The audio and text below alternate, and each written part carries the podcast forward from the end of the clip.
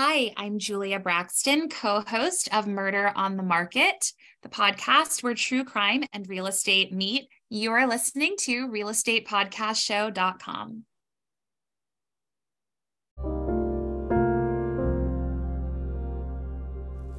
So, whether you're 50 plus, in your 40s, in your 30s, or just curious about how selling your home changes as you get older, you've reached the best podcast you're ever going to listen to about this topic.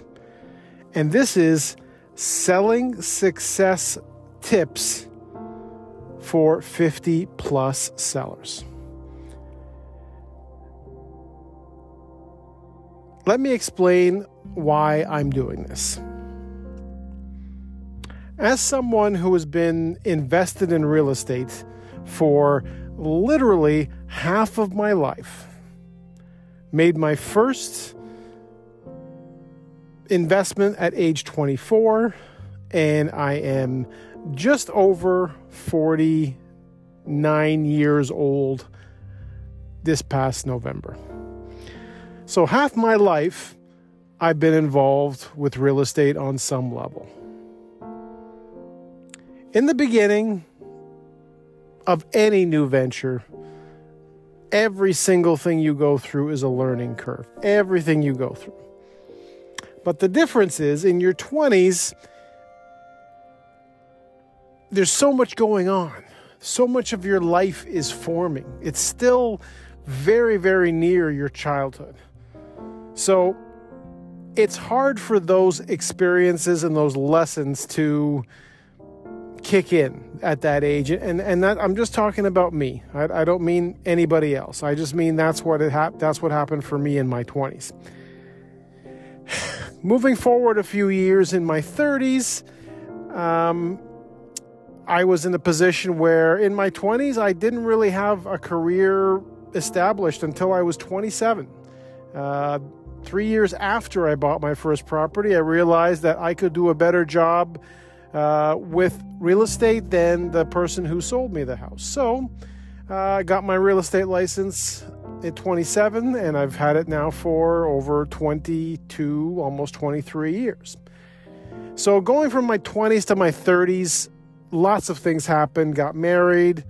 We ended up having our first child when I was. Um, I guess, early 30s. So that's a whole new chapter of life that you're learning from. Uh, and, again, nothing prepares you for anything like that. Nothing prepares you for real estate investing. Nothing prepares you for having children. Uh, both have the most incredible um, end result. And of course, uh, having children, of course, being one of, uh, for me, the highlights of my life, I was actually able to get into a business that allowed me to be able to raise my kids. So it was something that I was definitely um, grateful for. And again, all the lessons I've learned along the way, um, still grateful for to this day. So let's move let's move right into the topic of the podcast selling success secrets for the 50 plus crowd. So having worked with people some of them that were in their 30s 40s 50s when i started i got to live vicariously through their experiences which is almost an unfair advantage that i've had. And I never took it for granted, and I still to this day have all my notes from those experiences, and I know that there's a very different mind shift that happens when you're selling in your 50s. Because I've gone through this process where I've sold, bought and sold in my 20s, bought and sold in my 30s, bought and sold in my 40s, and almost close to 50s did the same thing again recently I know my outcomes and my long term visions are definitely different now than they were 10, 20 years ago. Definitely different. When you're in your 20s, you really don't even imagine being 50. But once you're in your 50s or close to it, you start to see the fact that you don't really want to miss the runway on your landings. You don't want to have something take longer than it takes because if you're like me, I appreciate every moment that I'm standing up, breathing around my family, around my loved ones. I'm even on, on my way to an appointment tonight, and it's uh, almost 7 o'clock on a Wednesday night, uh, the week of um, the Christmas holidays. And as I've told these clients that I meet with, which are wonderful people, I've said to them that I work when you guys don't, which means uh, when there's vacations like March breaks and summer breaks, uh, and you guys don't work, if, if you guys are on breaks, then uh, I make sure that I'm available because you just never know when uh, you're going to be needed. So, back to the success tips for selling in your 50s. You definitely want to make sure that you're working with someone who has your mindset in place where you want to be able to make sure you make the smart decisions. So, the example that I use is going back to 1989 in Toronto. If uh, you're unfamiliar with this, the real estate recession in Toronto uh, lasted from April to eh, sorry April 1990, I believe it was, um, till approximately March of 1992. It was only about two or three years in terms of the recession, but the effects of the recession went on for 12 years. So people are under the impression that even if there is a bad year or two, then things will automatically get better in year three or four. History doesn't say that. So, my point here is if you're in your 20s or 30s and you've got to ride out 12, 15, 20 years, it's very unlikely you're going to care about that because, as I said in the beginning, when you're 20, you normally can't imagine what it's like to be 50. You just have no clue what that that's going to, you don't even think about that happening.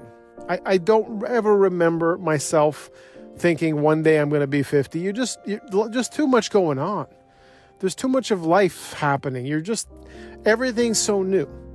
So by the time you get to your 50s or close to there, you don't want to be in one of those positions where you're working with someone who doesn't understand that you might not have a decade to wait for, in some cases, the most amount of money that you're going to see in your life.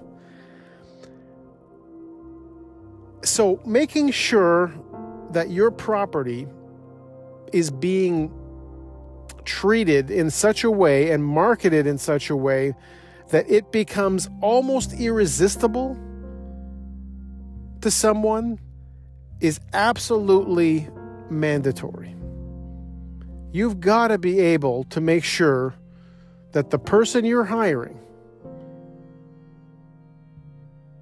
which is going to be, I hope, me in the Toronto GTA area, but even if it's not in this area, it needs to be me. And the reason for that is I can still use the power of the storytelling medium, which is this podcast.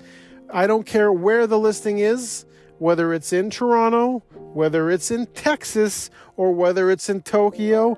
And yes, I've marketed properties in all of those areas because I do work with the best realtor partners in those cities and all other cities in between.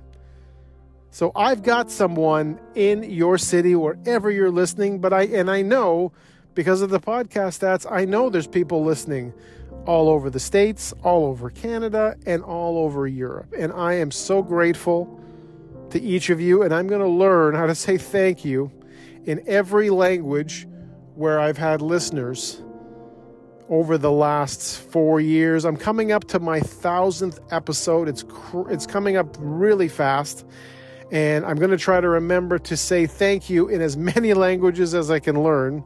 And I hope I can learn it without having to read it on the screen, but I might have to cheat and read it off the screen.